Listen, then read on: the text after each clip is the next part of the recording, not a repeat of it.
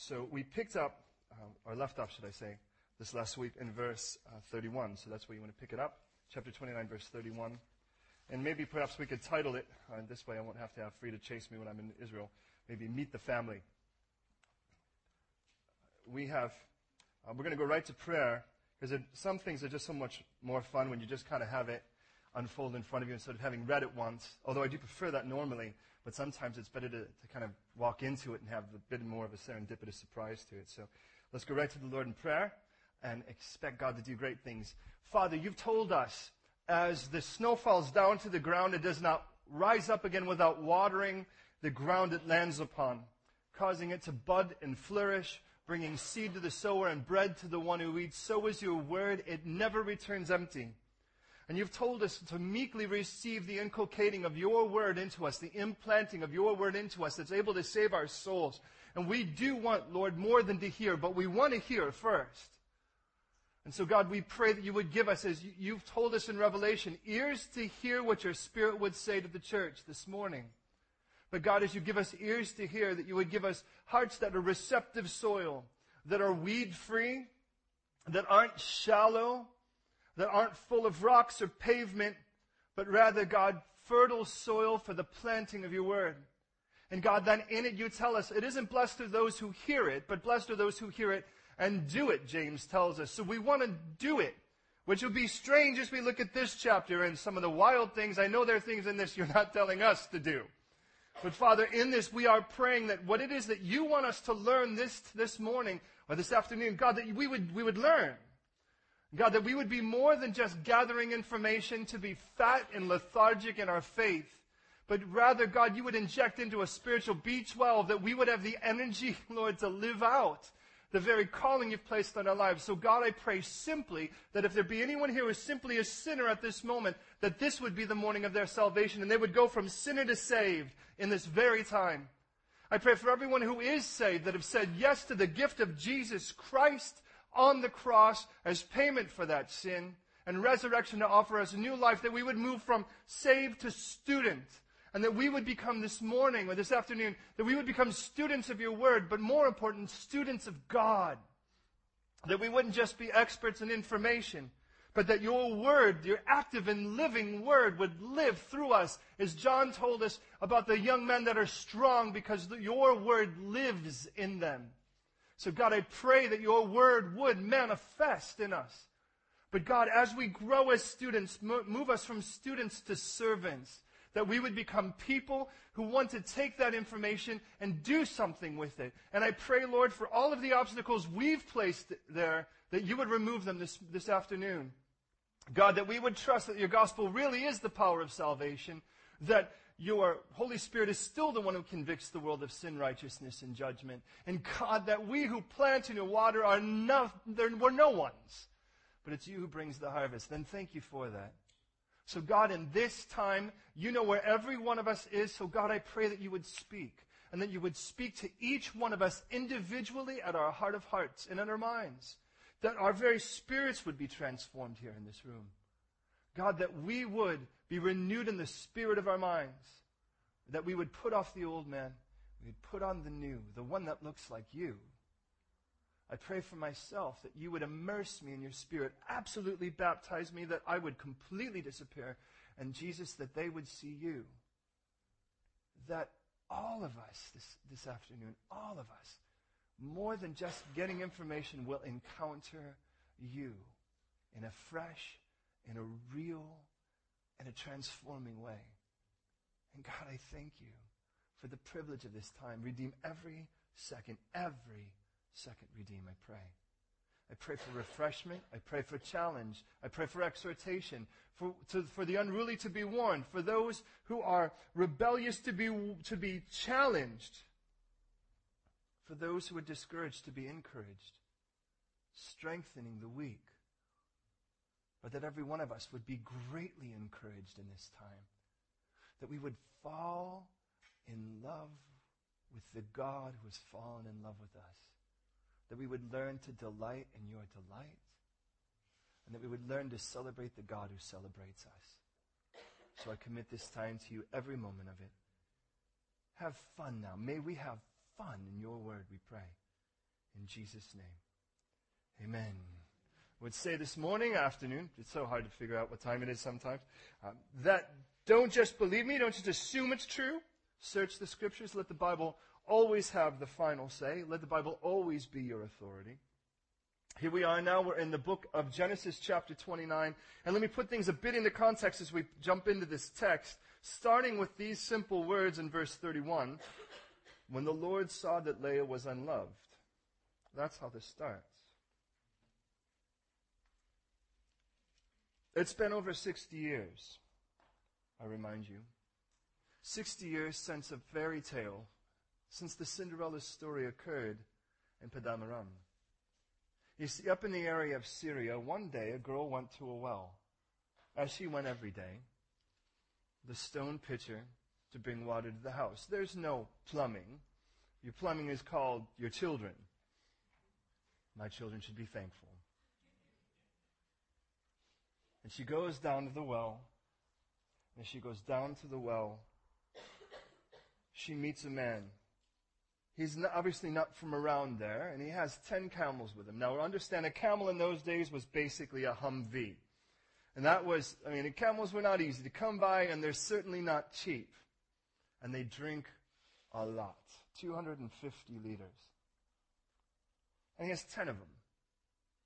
And she sees this man at a well, and she says, You look thirsty. This is a loose paraphrase. Again, don't just believe me. You look thirsty. Why don't I get you some water?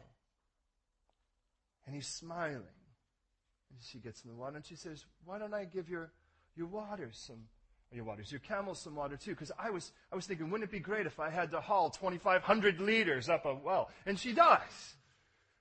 They have traveled, though she doesn't know it yet, over 500 miles, over 850 kilometers. And so she just offers it, and all of a sudden, the next thing you know, she's got a ring in her nose. Gold real gold. She's got bracelets on, gold, real gold. And she finds out that this man is a servant and a distant family member. Well, not too distant. Shortly thereafter, that girl will leave. And she will leave and not be seen again in this, in this household.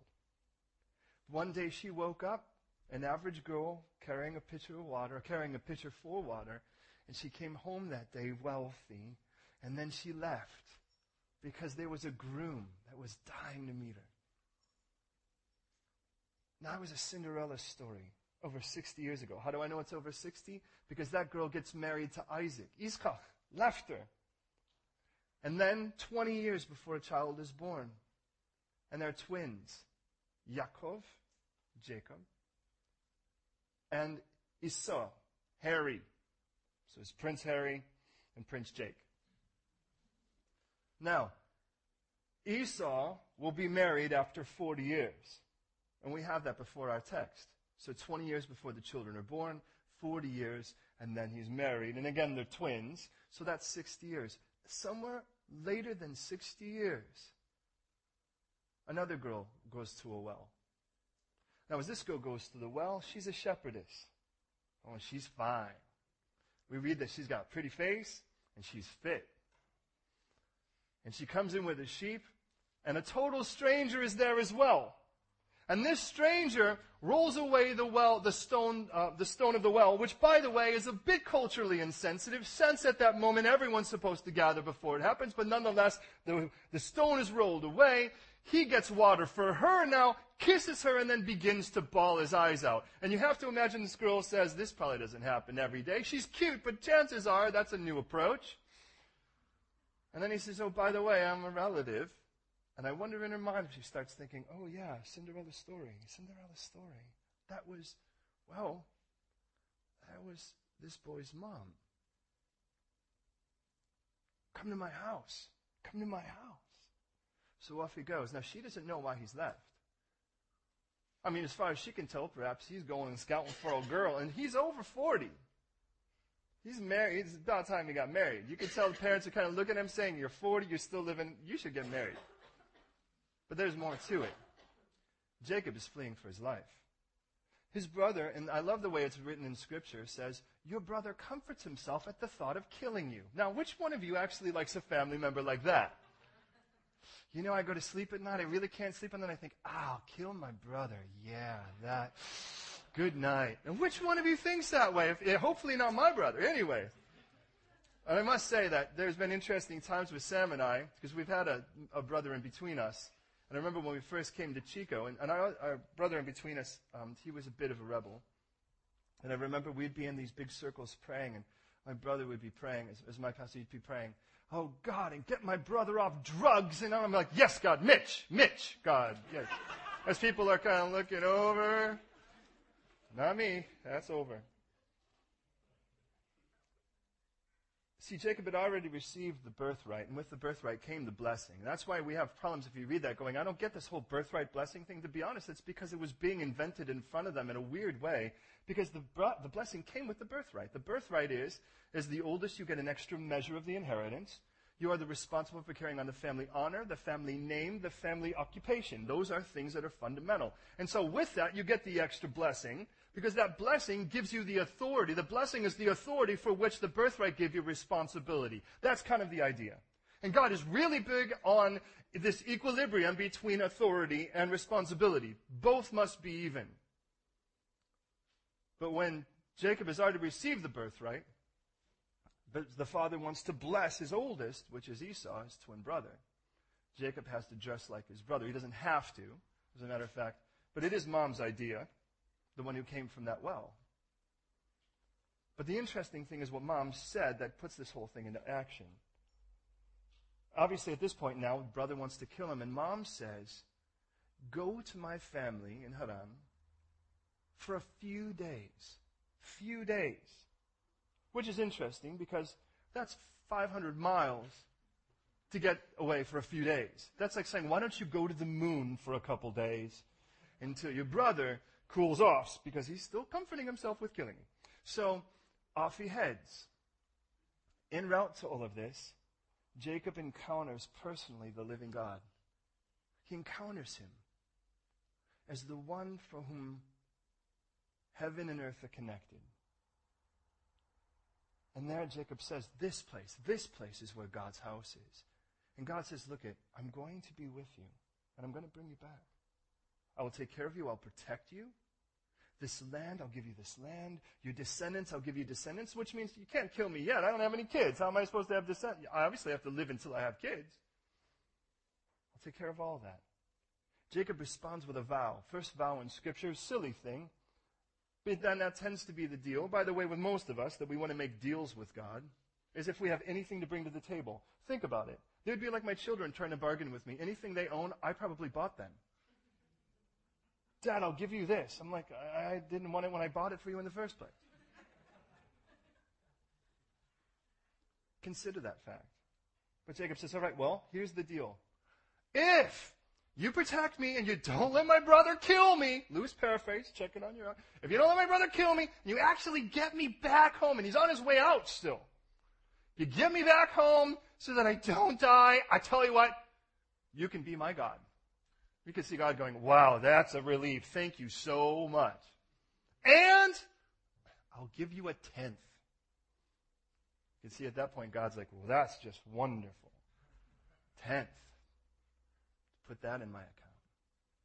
You've made deals with God like that, right? Have you ever told God you'd never sin again? You ever try that one on him? As if God were to come to the table and go, well, as long as you're bringing that to the table, whatever you want. As if God didn't know. Isn't it amazing how we can lie to ourselves? And we could be convinced that we could really offer that. And I know this, and I watch this with my children. Dad, I mean it. And the more, the me, I know that that's, you know, and, and I think, oh God, I probably look just like that when I talk to you. So Jacob has made his way to the house. A day passes. No letter from mom. Another day passes. Another, no letter from mom. Another day passes. Now, in the culture, you, you can stay in anyone's house for three days. That's common courtesy of hospitality. Fourth day, you should start working. You should do something. And we don't read that there's a fourth day in this, but we read there's a month. Now it's a month. No letter from mom, no word from mom. Brother's still probably going to kill you. That's probably what you're thinking, right? No letter from mom. And finally, This girl's dad says, You've been here a month. You should work. Now he says it this way Come on, your family, your family. You should work. and it's still you should work. Name your wage. This man has two daughters. The older one's name is Leah, which means tired. That's this is my my older one, tired. And this is my younger one. Ewe, like little lamb. Ironic, the little lamb was a shepherdess. And Jacob says, I'll take her, I'll take her, I'll take her. That's what I want. I want her. And for seven years he works. This will become, by the way, a standard that one of the ways a man can get a bride is to work. By the time that we get to Jesus' day, by the way, it's halved because of this story. And I think it's a bit inhumane to work so long for a person. Three and a half years. One of the three ways you can get a bride. One is, the second is to redeem your ignobility. In other words, you've been dishonored and you've been brought back to honor. And the third is to buy you out of your debt. Are you aware of the fact that the greatest groom that ever lived did all three? Is he did everything to purchase you. Well, with that in mind, seven years have gone by, and in those seven years, it's time. Now remember, Jacob had dressed like his older brother, which included putting fur on, which shows how hairy the brother was, while dad's eyes were dim. And now Jacob's about to see what that feels like. As on the wedding day, you're probably aware of it. I don't mean to sound gross, but on the wedding day, you go into a thing called a chuppah, which is basically a ceremonial tent where the man consummates the marriage with his wife. Chances are he might be a bit on the uh, inebriated side, and nonetheless, in the darkness, in the cloak of darkness, Leah is brought in. Tired is brought in. And I can't imagine what it would be like for dad to tell Leah this information. Honey, ain't no one going to marry you. And there's this man, and you know the story. Remember that Cinderella story over 60 years ago? Don't you want to be married to this man? And I find it really interesting because Leah really seems to be, if you'll pardon me for saying, a much better catch in a lot of ways, at least in regards to the information we have of the two people. Because she really is someone who tends to mention the Lord in a lot of ways. And really, what we're going to find tonight, well, hopefully it won't be that long, at least this afternoon, we're going to find is her real desire, is something that probably every one of us can relate with. Rachel, on the other hand, appears to be, if you'll pardon me for saying, a bit of a, well, you'd expect, the younger, cuter daughter. What does that mean? Chances are my first image gets painted a girl a bit spoiled that's been able to smile her way out of a lot of things. And we'll find a bit like that. She'll be the one that'll steal dad's household gods. We won't find, find Leah doing that. Well, with that in mind, imagine the next morning. I mean, here's Jacob. He thought he had worked seven years for the younger, cuter one. And he wakes up. Oh, what a beautiful. I'm so glad to be. No! And there he is, tired. Who wants to wake up with tired? How would you feel if you were Leah? And this man wakes up, looks at you, and with this look of abject disappointment, he is so sad that you are wearing his ring. I know people that have been like this. They've been married, and somehow on the day of their honeymoon, first day, the husband looks and says, This was a mistake. What a great story for such a person but for all of us. And then he has to go back and say, You ripped me off to the dad. And the dad says, Well, you know, funny that, that uh, we probably just didn't tell you. We, just slipped my mind. Truth be told, we actually honor the firstborn here. Be an interesting thing for a boy like that to hear. So the first one has to get married first. Well, do you want the second one too? Oh, that's right. Well, you can work seven more years for that. So seven more years he works. In seven years, that's 14 years. In those 14 years, Rachel has been the object of his desire and Leah has been overlooked. How'd you like that for 14 years? And yet God has not left her alone. And that's where we're at here. Now, ultimately, they'll be there 20 years. Well, I remind you, mom said a few days. 20 years, a few days, that's a big difference. And so in verse 31, we read Now he's married to both when the Lord saw that Leah was unloved. In the New King James, there's only two texts. I don't know if you're aware of this. There's only two texts that actually use this word unloved. The word for what it's worth is sane, and it's the word that means hated or odious. But the two times that the New King James uses it is exclusively in this chapter here and one other place. Go to Deuteronomy for a moment, chapter 21. If you're new to the Bible, it's the fifth book of the Bible. Chapter 21.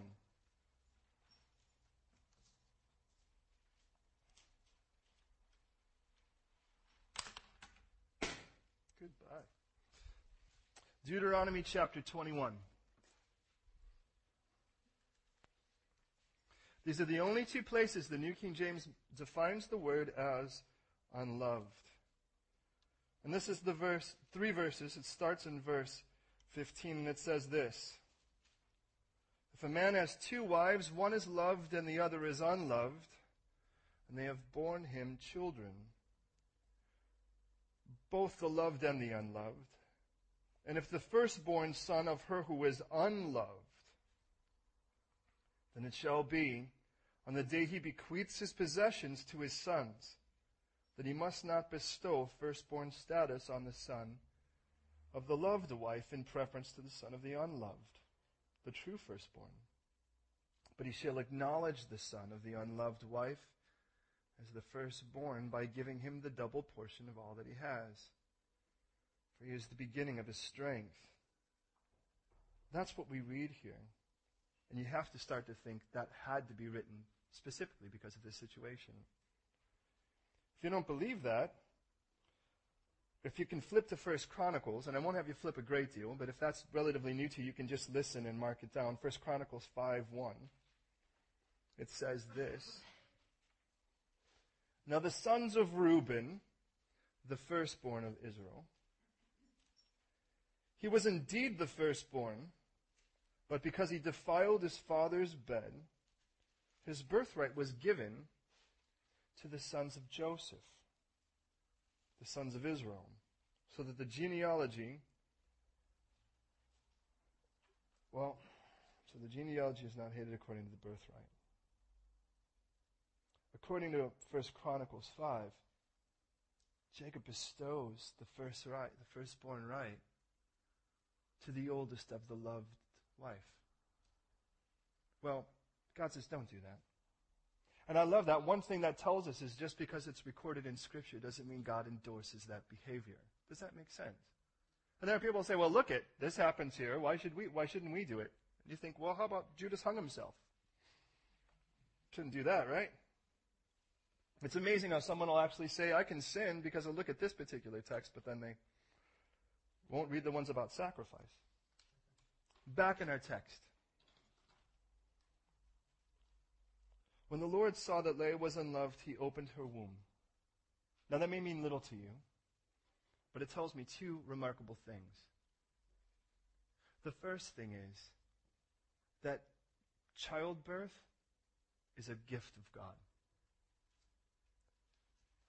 And I can tell you, to have children is a gift.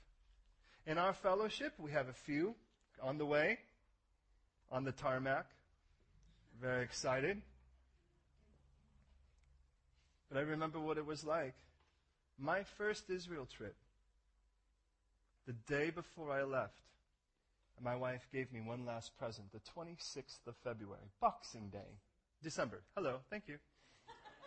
Boxing Day. See, I knew what it was. It was, yeah. And she gave me a box on Boxing Day, and in that box was a strip with a plus on it. I was on my way to Israel, and this is what she gives me. I always knew that the Lord would give us children when He wanted. But I do understand that give me children or I'll die thing. I love you, honey. But I remember the first time I held that precious girl in my hands and thought, this is a miracle. This is a miracle. And I think to this day that our feet aren't two ridiculously different sizes, that our legs are relatively the same length, that our eyes work at all, our ears, for some of us, even more of a miracle, still work. And then he invented our eyes and then invented color. And our noses invented scents. Invented our mouths and invented Thai food. Ears and song. This is a God of pleasure. What an amazing God. An amazing God. Well, that's the first thing. But the other thing is that in that culture, having children is synonymous with dignity. It's a shame when a married woman, matter of fact, the whole idea they'd say of a woman to get married is to provide an heir and a spare. Perhaps you've heard that here. It's important to have a couple children because you want to make sure that name carries on. And so here is God in his first act of seeing this woman un- unloved. The first thing he seeks to do is restore her dignity. You find that interesting? I do.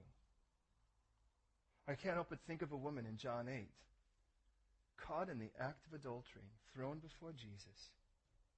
And the first thing he seems to do, after making clear to everyone that everyone deserves punishment and nobody is innocent, is he restores her dignity. Now, let me ask you something. Christians, when you came to Christ, are you aware that's one of the things he did? Or do we still grovel as if we were still miserable, rotten sinners because we think that that's showing God we're grateful?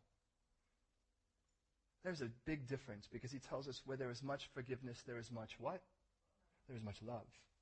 And love is different than just acting like, I'm such a miserable worm now, isn't it? Interesting because we could actually berate ourselves the whole time and be convinced that we're doing something amazing. And what we're really doing is just being stuck on ourselves. When God restores your dignity, well, let me say it this way. Having played American football and being a wide receiver, that's the guy that catches the ball and then gets clobbered by big men. If you catch the ball fairly well, they get meaner. And when we'd play, and well, if it was warmer than zero degrees outside, I'd be in a pair of short pants out there playing. And I remember what it was like because if you catch well, they don't like that. And being thrown into the trees. Now, Christmas trees are beautiful to smell and to hang things on, but they're terrible to hang from. Very prickly, and in the colder weather, not very fun. And then you're covered in sap. You smell good, but you can't even bend your arms. Now, when you play in a day like that and you are covered in mud, I mean covered in mud, covered, and you think, well, that's, I earned something. I mean, look at me. I, clearly, I played the game. Isn't no one going to ask, you, you, you, have you played yet? You look like the creature from the Black Lagoon when you come walking in. Now, in a moment like that, if you were going to do something filthy, that's an easy moment to do it. That's the moment to take out the garbage. That makes sense. But you jump in the shower and you're completely clean, all of a sudden that dirty stuff doesn't look as attractive anymore. If the enemy can convince you that he really hasn't restored your dignity, you'll probably run back out into the same things that made you lose it in the first place. But he has cleaned you. As a matter of fact, what he tells us is that you were once children of wrath. He actually tells us that we were people deserving hell like everyone else, but we were washed. You remember that word, right? Washed. Philippians says we were bathed in the blood of Christ. Bathed. The nice thing about a bath is there's no spot that water doesn't get to, or in this case, the blood of Christ. No spot of your life that the blood of Christ hasn't covered. No spot. Even the things you think God's still bummed about, He's washed it. What would happen if we took a hold of that and lived that way? Well, we haven't gotten any of the children yet, have we? He opened her womb. Rachel was barren. The hot thing, barren. Verse 32. Now we're going to read the first four of 12 children, actually 12 children in this chapter. One will be a girl. The first four will all be born. Ultimately, this girl Leah, tired, she'll live up to her name. She'll actually have half of the kids, half of the boys. A six pack of children just from this woman. Verse 32, it says, Leah conceived and bore a son, and she called his name Reuven. Would you say Reuven? Now come on now, you can't say Hebrew like that. Reuven. There we go. Now, Reuven, Ben means son. Ru means behold, observe, see. The first name is behold the son. That's the first name. And of course, that makes sense. Now, understand when this girl's pregnant, she wants a boy.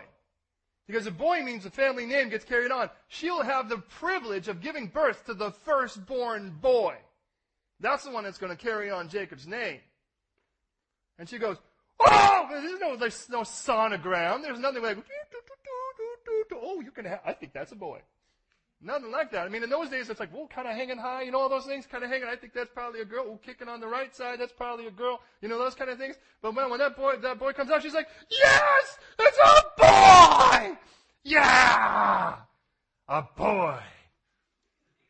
Behold the son. And look at her response. Here's her statement. The Lord, notice the first word that comes out of her mouth. The Lord has surely looked upon my affliction.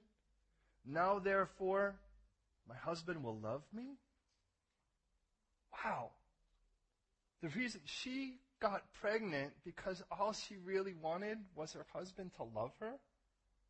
We're going to find that standard's going to drop before these 12 children are born. So she calls him, Behold, the son. Notice she says, The Lord has looked on my affliction. Verse 33, she conceived again and bore a son, and she said, Because the Lord has heard that I am unloved. So he has therefore given me this son also. Guess what? I not only have the heir, I have the spare. So she called his name Shemaon. Could you say Shemaon? Shema, perhaps you're familiar with the word, means hear, like hero Israel. On Shemaon means by hearing or to hear. She conceived again and bore a son. She said, Now look at this. This time my husband will become attached to me. She went from my husband will love me to maybe he'll be attached to me.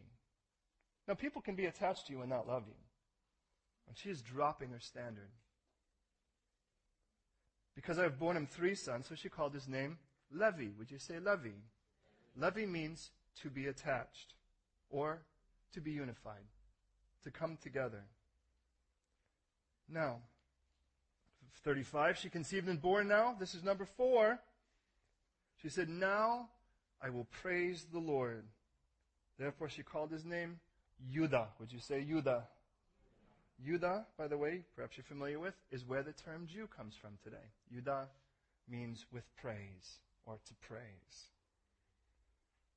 And she says, Now I will praise the Lord. The Lord has looked on my affliction. Has seen that I'm loved. Now I will praise him. Why? Listen. Behold, a son, by hearing, will be attached with praise. Today you realize you're hearing. And what you're hearing about ultimately will be one son this will end up with. And that one son seeks to attach you. Attach you to what you've been disconnected to, which is all of the Father who's created you to be with him. And he did it by paying for you on the cross. And I would like to say to you today, behold the Son. And that Son has heard. But you now, he wants you to hear. That you would be attached with praise. Because the Lord has looked on your affliction. But you are not unloved. Now, Rachel's a little upset. Chapter 30, verse 1. Rachel saw that her sister Jacob, I'm sorry, that she bore Jacob no children. Rachel envied her sister, and she says to Jacob, notice this statement, give me children or else I die. Some of you men are holding back your laughter only because your wife is next to you. Here's the ironic thing. Rachel will bear two children, and the second one will kill her she'll die in childbirth. What she really could have said is, Give me children and I'll die. And that would be actually more true. Now Jacob's anger was aroused against Rachel, and he said, Am I in the place of God who has withheld you from the fruit of this womb? Now understand what he's saying. He's going, Honey, let's just check things out here for a second. Ain't no problem with me. Now four ba- babies are popping out of that tent with no problem. No problem over there. But here we got some issue. You really think the problem is me? Which, by the way, I can't imagine Rachel would like to hear. But then she's in good company. That's Sarah. Remember, who also had such issues. And for that matter, so did her daughter as well, her daughter in law as well. So, verse 3, it says, Here is my maid Bilhah. Would you say Bilhah? Bilhah means timid, and she seems to be actually living up to her name. Go unto her, and she will bear a child on my knees, so that I may also have children with her. So she gave him Bilhah, her maid as wife, and Jacob went into her. Now, his grandpa, Abraham, if you remember, had a situation where his wife said, Why don't you try my servant? And that didn't work out so well. You'd like to think someone would have learned by someone else's mistakes. Oh no. Because Jacob here, you know, he's following one good scripture. In Philippians, it says, Do all things without grumbling or complaining. That you would actually be a faultless and harmless child before this perverse generation. Well, he doesn't seem to be complaining here that girls are getting thrown into his lap, actually, literally here. Now, where does she come up with this crazy idea? She comes up with it from the secular world. You see, in 1772 BC, so before this time, there was a leader among the Babylonian people named Hammurabi. Perhaps you're familiar with her. And he came up with a set of codes. And in these codes, there are 282 laws. Now, half of them were basically in the issues of, of, contra- of contracts. How you must sort of fulfill your end of the bargain. It was actually the laws of Hammurabi that give us things, even to this day, of some of the jurisprudence that we know of. Also, by the way, of the issues of insurance come from the laws of Hammurabi, for what it's worth. It also is where we get the idea that you're innocent until proven guilty, comes from the laws of Hammurabi. But in these, and the reason that I'm most familiar with this is because there's a two and a half meter copy, but the actual original is in the Louvre. But there's a copy. It looks like an index finger, not like this one, but like this one. And um, it's basically two and a half meters tall. It's about seven and a half feet tall.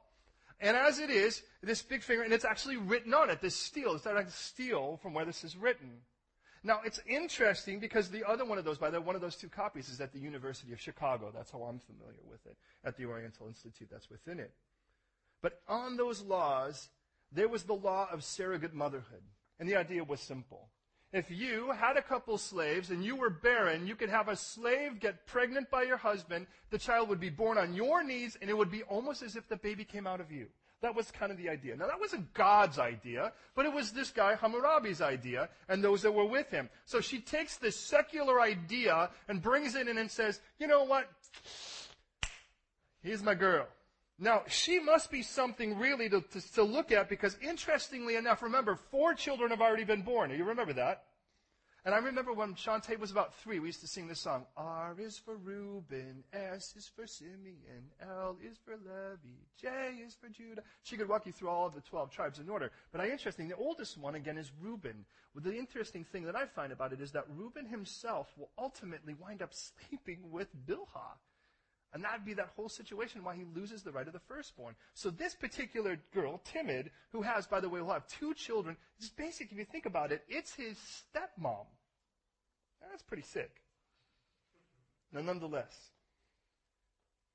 am I in the place of God? So here's my, my, my girl Bilhah. Verse 5 Bilhah conceived and bore Jacob a son. And Rachel said, God has judged my case.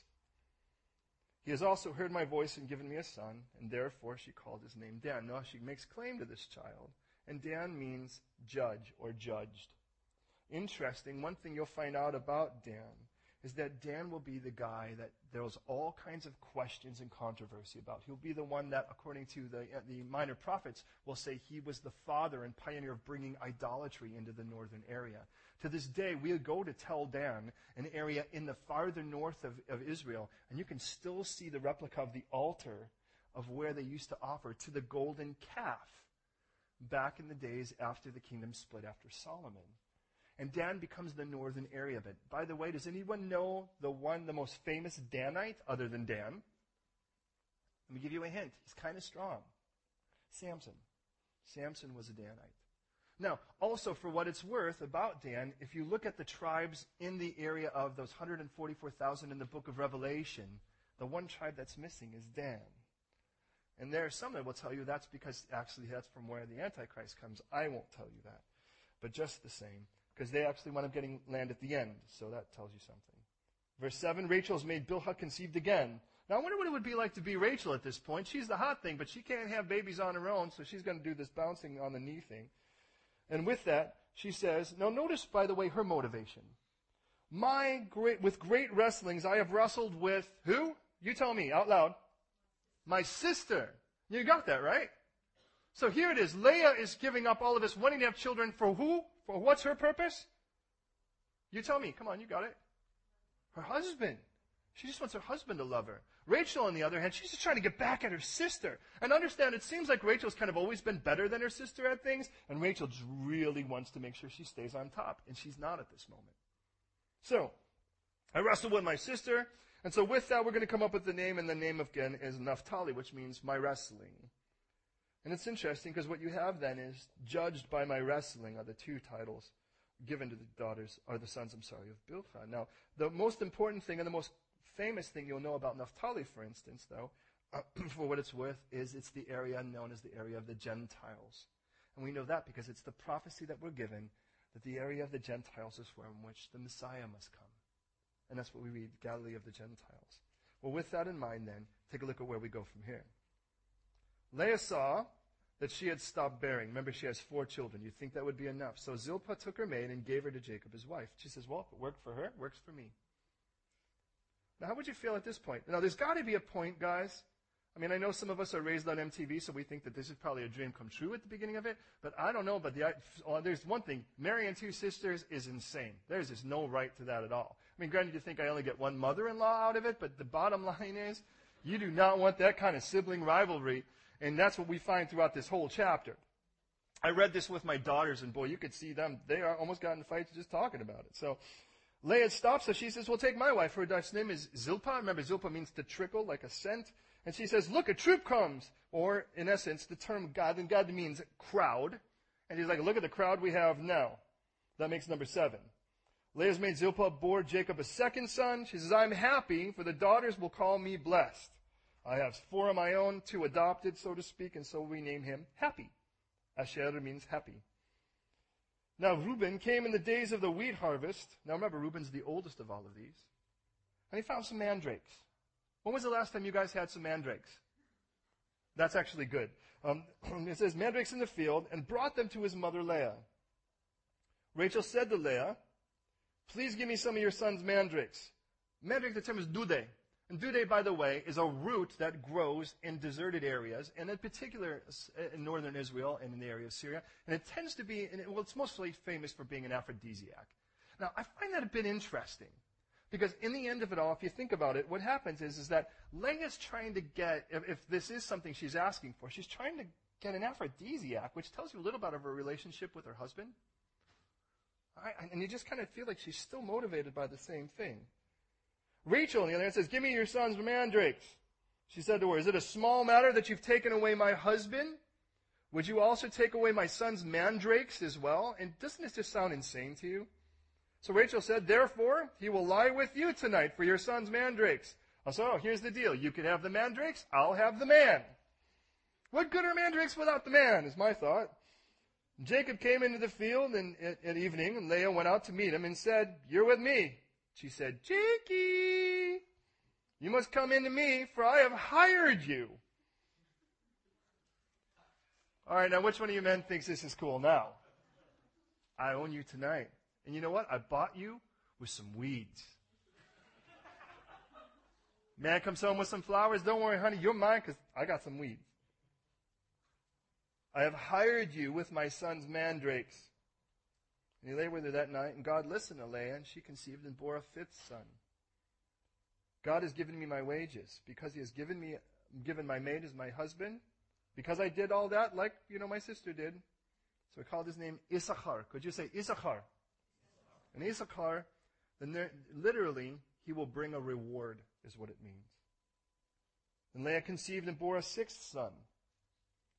Yeah, Leah's pretty fertile, don't you think? Guess she didn't need those mandrakes after all, did she? And Leah said, God has endowed me with a good endowment.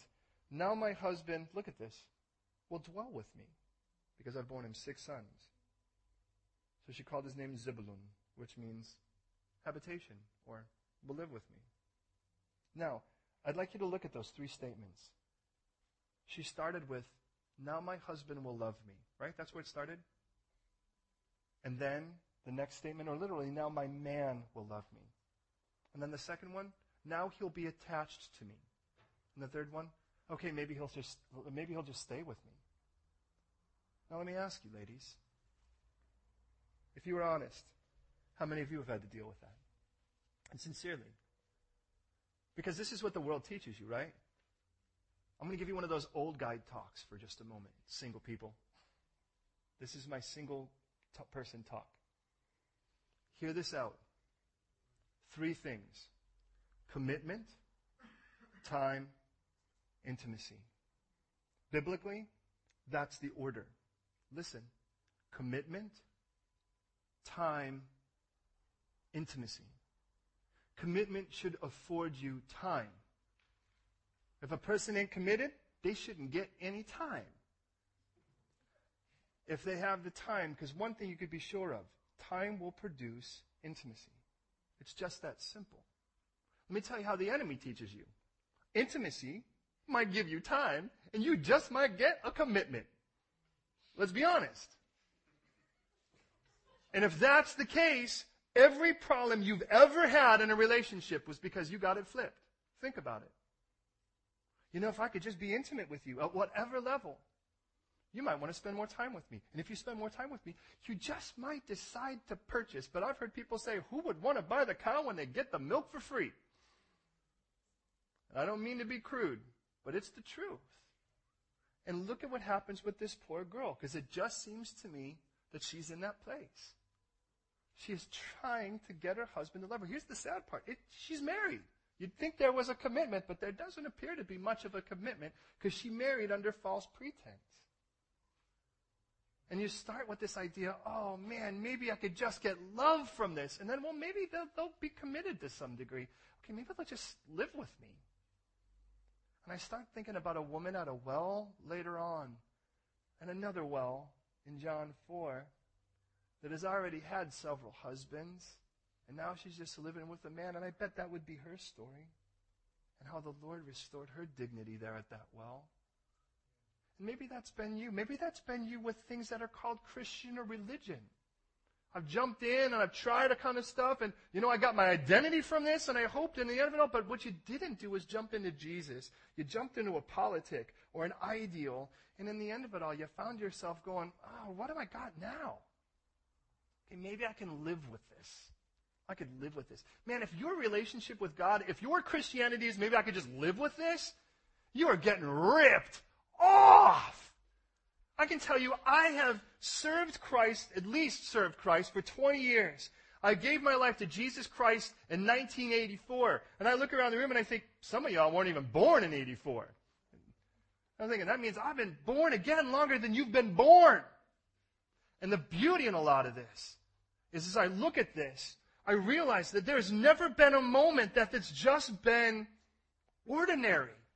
There's never been a moment where it's just been well, all right, I can live with this. Because good just isn't good when you're talking about the infinite God who created the universe. Jesus didn't say, I've come that you could have life so you could squeak by. He said, I've come that you would have life, and that life is more abundant. Pablo Raymond, literally above and beyond what you can contain. God says, I've come so that I could pour so much life in you that you spill it all over everybody else. Spill it. So someone pumps into you and they go, whoa, what was that? And you're like, sorry, that was life. I have a little extra. And that's what God intended. And if that's what we are as Christians, more people would want what we have, who we have. Because they're not looking for more arguments. And we're spending so much time trying to equip people with better arguments so that people could be humiliated by our talk. What they're starving for is evidence. Because I can argue somebody all day, but in the end of it all, if I don't have anything they don't, why would they want it? And I'm like, Christ gives me peace, but I'm totally you know, disheveled, and Christ will give you totally love, but I hate you. And they look and go, what? Who wants to join that club? I'm like, that's, the bars look nicer than that. At least they can fake it. The Lord doesn't want that. I mean, I look and Jesus didn't look. I mean, the Father didn't turn to those people and say, by the way, first and foremost, call me professor. I don't read that. Jesus didn't say, well, you know, now I no longer call you servants. I, I call you slave. Well, he says, I call you friends. But I, I get the idea that God's a lot more interested in raising children than he is raising theologians. And I don't say that theology is bad because the bottom line is if we're real theologians, we should be experts in God. And I, to be honest, if, there, if I could say it this way, if there's one person on earth that should be a Suzanneonian, that would be an expert in Suzanne, my wife, don't you think that should be me?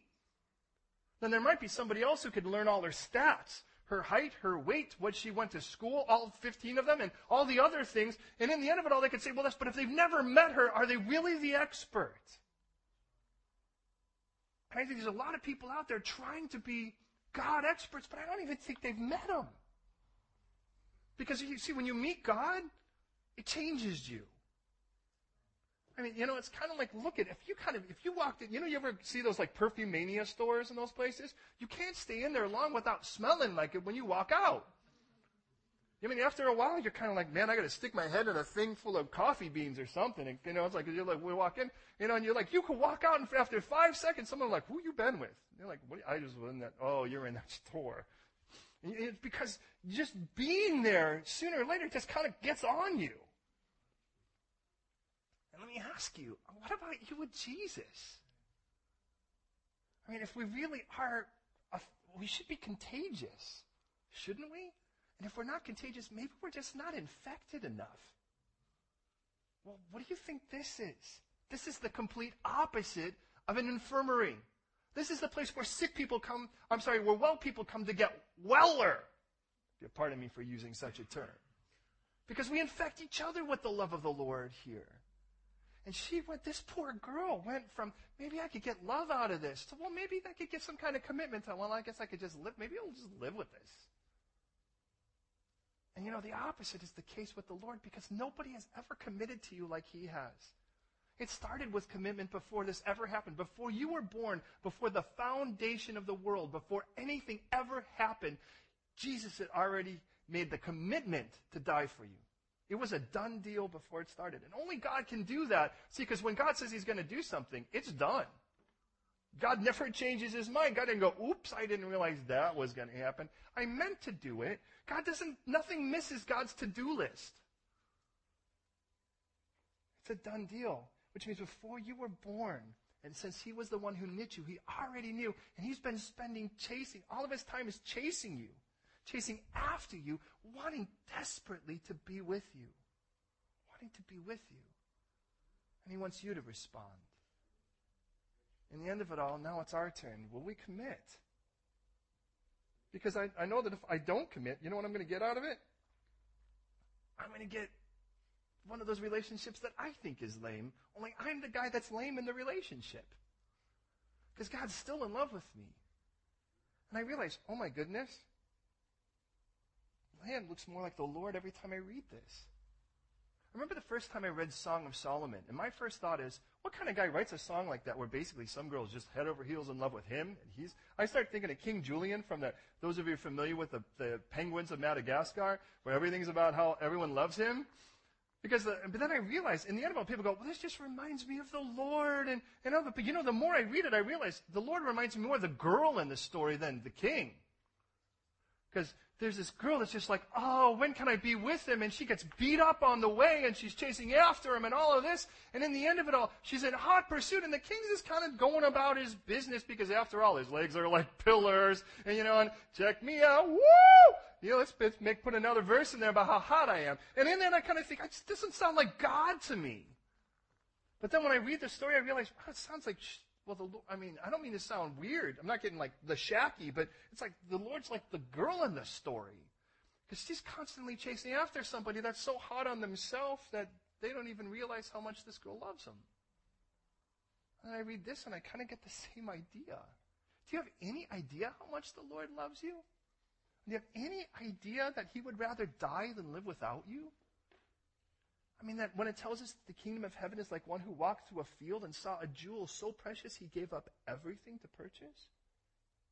Are you taught somehow in that? You aren't here. That that king, that that jewel's the kingdom of God and you need to purchase it? Where in heaven, where in scripture do you purchase the kingdom? Well, the only other answer, since it, by the way, that's the fifth of seven parables, we had already defined the field as the world in, in Matthew 13. If it's who walked through the world and saw a jewel so well, That's the Lord. Who gave up everything? To, well, well, that's the Lord. Well then, well, then what's the jewel? Well, you are. And you're the jewel he gave up everything to buy the whole world for. When it says, for the joy set before him, he endured the cross, scorning the shame. What joy could be set before Jesus to keep him on the cross when everyone else is saying, get off the cross and you can prove it there? You were.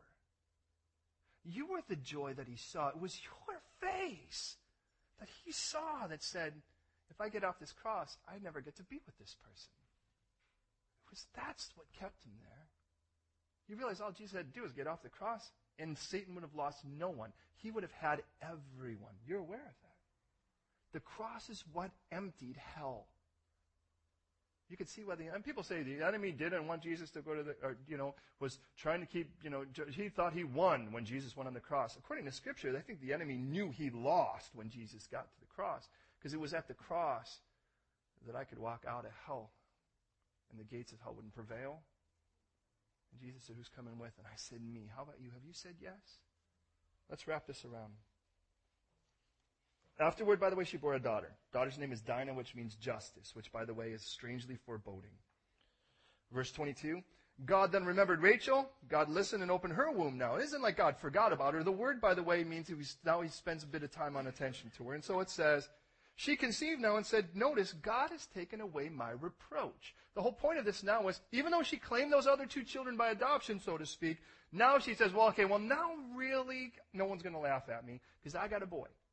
The boy's name is Give Me One More. That's basically what the name means. How do you like that? How would you like to be named that? Hi, what's your name? Let him add. In other words, got another one? Don't, or don't worry, another one's coming. How'd you like that name? Hi, James, what's your name? Don't worry, I got another, another one coming. Another what, brother?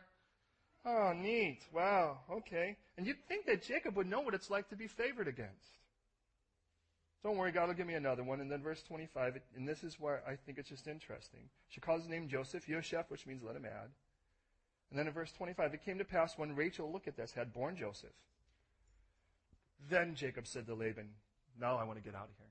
Did you notice? All of those other children were born, isn't what motivated it, but now that he has a boy by Rachel, now he's willing to go back home. How do you think Leah felt about that? Now look at, beloved, as we go to prayer on this, First of all, you need to recognize, I, pray you do, that this is just an ordinary dysfunctional family like all of us are. Now, this should in no way motivate us to think any lesser of an individual like this, because to be honest, the beautiful part about it is of all of these people, and I can walk you through kind of all of them, and I kind of spared it. Reuben's mentioned in 77 verses, Simeon's mentioned in 44 verses, Levi's mentioned in 170 verses, you know, and I start to look at these Dan's in 66 verses, Naphtali's in 50, you know, Gad's roughly 40, Issachar's 41, Zebulun I think is 46 times, and then I get to Judah amongst all of those, and you know how many times Judah's mentioned? 774. You kind of get the idea God's focusing on that boy, the one that's praised, where the mother says, No, I'm going to praise the Lord. But that boy, I remind you, was the fourth child of Leah. And God, who saw this unloved woman, who's near the brokenhearted, who will never leave or forsake us, says, That's the one my Messiah is coming from. That's the one my son's coming from. Had she any idea that from one of her children would come the Savior of the whole world? Let me ask you, do you feel unloved? Do you feel forsaken? Do you have any idea what God's going to do? What God could do with any one of us? That from this woman, the entire world, because of this woman, because of this woman, God chose to have someone born that saved every one of you. Do You have any idea who the next quote unquote Billy Graham will be? The next, whatever the evangelist is, or the next great teacher, or the next great pastor. Do you have any idea? Maybe, just maybe, it's the person you share Jesus with because you are so in love with him, you spill that life on him. Could you imagine? All of a sudden, someone goes, wow, and you don't even see them again. They prayed a prayer and you hope that they really, that it's stuck in their heart and then they head off somewhere else and then the next thing you hear, there is a, there's some kind of revival taking place in Iran and all of a sudden this guy stands up before heaven and you don't even know it and you're standing before the Lord and he's just like, well done, good and faithful servant. You're like, yes, that's all he wanted to hear. And God says, well, let me show you a couple things. I got a couple surprises for you. And all of a sudden you look over and there's like a thousand Iranians and you go, what in the world? How? And he goes, I just want, hold on a second. And stepping forward from them is a guy with a headdress on and he pulls it up and says, hey, remember me? I prayed to receive the Lord through your preaching. You're like, what? And God goes, hey, by the way, that goes to your account. You're aware of that, right? And then all of a sudden you go, wow, but wait a minute. And then he walks over to Sarah and he goes, hey, Sarah, there was that one day I was having a really hard day and wondering whether or not to kind of bail on the whole thing. And you said, no, no, no, stick it out. God's got something ahead for you. And he goes to her account. And he goes, well, wait a minute, but you, but you prayed for me later. You know, and then wait a minute, and there was more than that because Daniel, you actually gave a couple bucks, a couple pounds, just to sponsor me getting to Iran because you're like, well, get him to Iran. That's a great idea. And we didn't know that whole story. I mean, you prayed with the guy on the street one day and then he disappeared. And all of a sudden, five or six of us all have something to do with it. And then he's like, you know what? I was listening to your thing on the radio, and I was, and I've been, I've been watching your website, and all of a sudden we don't know any of that stuff. And then we stand before God, and there's this sea of people that somehow have your name on them somehow. Somehow God did something through you. And you thought, wow, I just feel like I'm unloved, and I feel like I'm barren, and all this. And God goes, look at, you are not unloved, and I will show you how loved you are. I'm going to change the world through you. Is that all right? And you're like, little old me. Do you think that she said big old me? I think Rachel might have played that game in the beginning until she stopped, she didn't have any kids. But then her sister's put out a six pack. But then you look at her sister and she's just like, you know what? I mean, I had to lie to get with this in the first place. And God's like, yeah, but you know what? You don't have to lie to me, honey. I know who you are. I'm going to change the world through you. And I want to pray right now for us. And forgive me if I've gone a few minutes long, but I don't get a couple weeks with you here. And I get, I mean, I, we have eight studies relatively a week. You know, and I'm like, I don't get any of those with you. I'm going to take a bunch of crazy people that I've yet to really meet, and now maybe they're having second thoughts. But, but in it, it's like, look at, I honestly, sincerely, and I don't say this because I have anything to gain from this other than the honesty of telling you, I'm really going to miss you guys. Well, yeah, you don't need that. That's not, that's not, I'm not trying to elicit that. But I really am. But I really want you to know that in that time, you're praying for me while I'm over there. Somehow we're going to stand before the Lord, and who knows who's going to stand there with both of our names on them. Isn't that crazy? And while we're here, you know what? God's raising up some really amazing young men. There are th- things that Landon's going to be doing, things that David's going to be doing. Man, go to those things. Enjoy those guys. And then tell me how they did.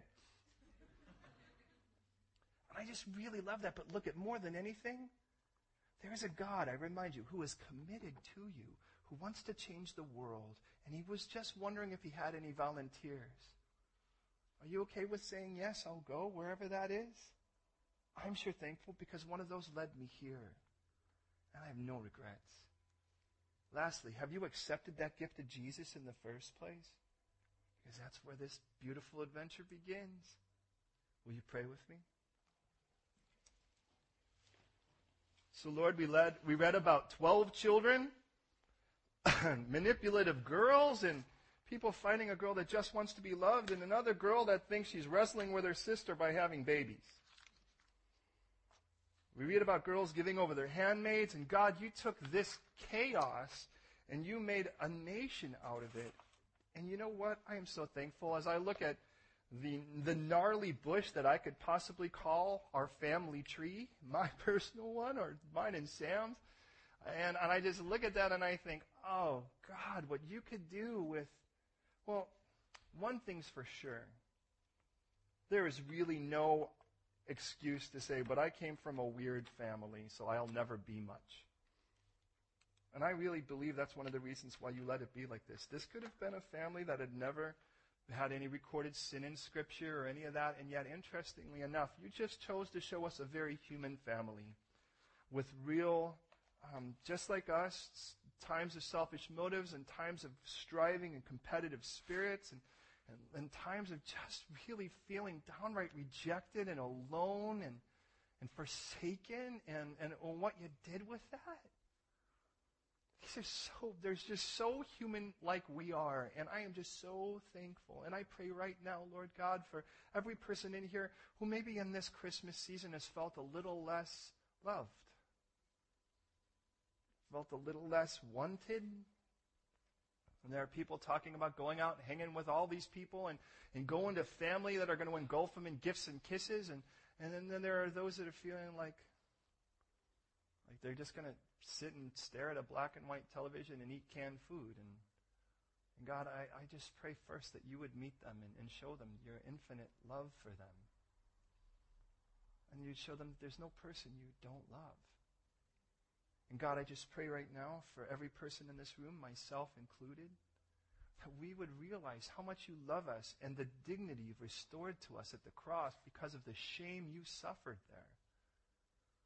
So that we could truly live a life clean. And I pray, first of all, Lord, if there be any in this room who have not accepted the gift of your Son, Jesus the Christ, Father, that your Holy Spirit would show them their need right now. And, and amidst all of this talk and hoopla, if you have not accepted the gift of Jesus, that death on the cross for you to pay for all your guilt, and his resurrection to offer you that abundant life, Maybe you're not sure you can walk out of here sure. I'm going to pray a prayer. And I ask you to listen. And if at the end of this prayer you agree with everything that's said, I ask you to give a confident, resounding amen. And what you're saying is, I agree. Let that prayer be my prayer. Let those words be mine. So be it. And here's the prayer God in heaven, I confess to you I am a sinner. I'm faulty. I've done wrong. And you, as the righteous judge, punish all guilt. Which means you punish mine too. But I believe in your perfect love for me.